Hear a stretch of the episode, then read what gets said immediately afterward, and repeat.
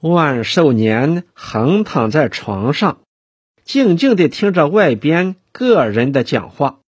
听着听着，他心里的气慢慢消散了，火焰下降了，心里平静了，头脑也冷静了。细细的一想，朱锡坤说这话，居心十分明显，不可信。万寿余。也是听信了流言，完完全全是无中生有。于是他自己暗暗在责问自己：别人不了解春芳，我也不了解吗？是的，要说他不了解春芳，那就太不近情了。春芳三岁时因遭水灾，一家逃在外边。他母亲活活饿死在一个破草棚里，留下他和春华两个孩子。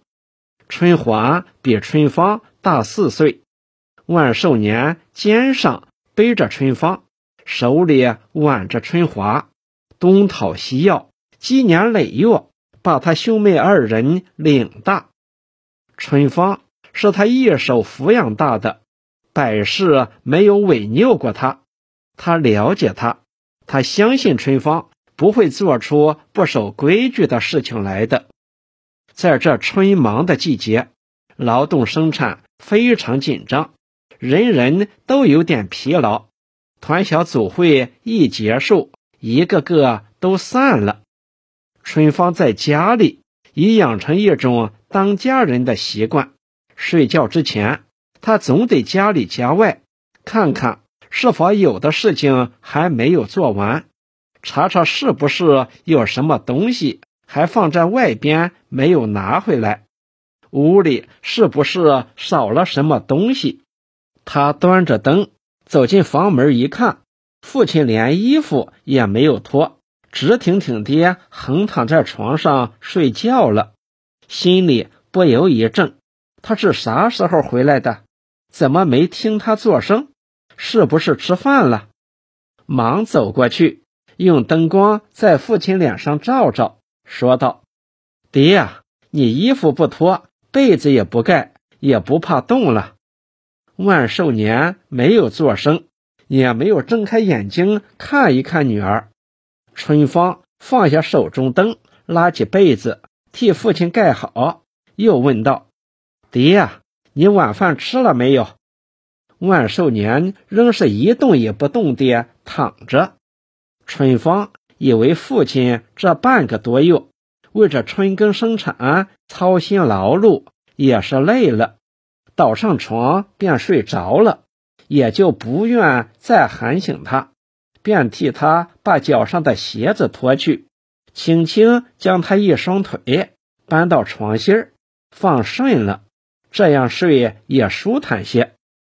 春芳帮父亲盖好衣服，端起灯，调转身，刚刚走到房门口，万寿年突然睁开眼，哼哼地叫一声：“春芳，你回来！”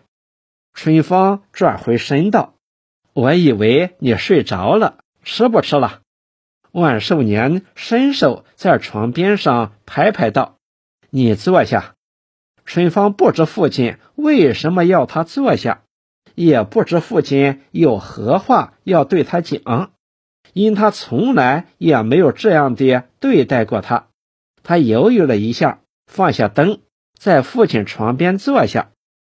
万寿年摸过烟袋，装上一袋黄烟，并没有吸，说道：“春芳，爹想问你一句话。”春芳不知父亲要对他说些啥，一面替他点烟火，一面天真的看着他。万寿年看看春芳，见春芳没有回答他的话，又继续问道：“你对爹说，爹对你怎样？是好还是坏呢？”春芳一见他说话的神情，有点不大正常，以为他病了。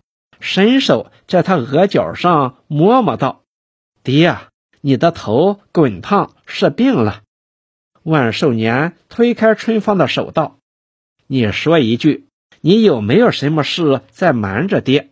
你是不是背着爹做了不该做的事儿？”春芳又将被子往他身上拉了，焦虑而又关切地说道：“爹呀，你是病了，你的手心儿也是热的。”万寿年摆摆手：“不，你向爹说心里话，不要撒谎。你对永康的关系两字。”他没有好意思吐出口，又改口说道：“你是看上他了吗？”在春芳的心里，早就有个错觉，认为父亲一心挽留永康在黄泥乡落户，就是希望她能嫁给永康。不然，她为什么那样喜爱永康？为什么还修好房子，一心要永康住在他们家里？正因此，当父亲提出这个问题时，他半点也不感到惊疑，还以为父亲是有心来成全他们的事。他想了想，认为不应该再在父亲面前隐瞒自己的心情，欺骗自己的父亲。他红红脸儿，低下头，坦率地回答道：“他是好么？他这一生。”好似晴空霹雳，在万寿年脑子里响起来。他猛一头直起身，怒睁着两眼，惊愕地看着春芳道：“你是真的？”春芳没有抬头，也没有看到父亲的脸上是何等颜色，仍是天真而忠诚地回道：“是真的。谁知人家心里怎样呢？”万寿年的身子。再也支持不住了，只觉得头脑一阵昏眩，晕晕乎乎的跌坐下去。春芳猛然间发现父亲脸色如泥土一般，闭着双目倒在床上，可把他吓昏了，一头伏到父亲的怀里，紧紧抱住父亲。爹呀，爹呀，爹长爹短，一声接着一声。过了好久好久，万寿年才微微睁开眼，看看春芳，微弱地吐出一口气来：“你走，你给我出去！”春芳惊呆地站起来，看着父亲，好久好久，又叫了一声：“爹呀，你！”万寿年痛苦而激怒地摆摆手：“你走，你走！我要你快快出去！”春芳这时明白了，父亲并不同意他爱永康，同时他也想到，一定是他在外边听到啥闲话，生了他的气。他想了想，觉得自己并没有什么错的，他相信自己行得正，坐得稳，他没有丝毫可以受人谴责的。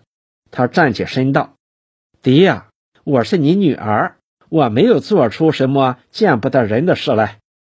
万寿年暴跳地直起身子，摸去长烟袋，用力在床边上捣捣，气愤地说：“你给我住口！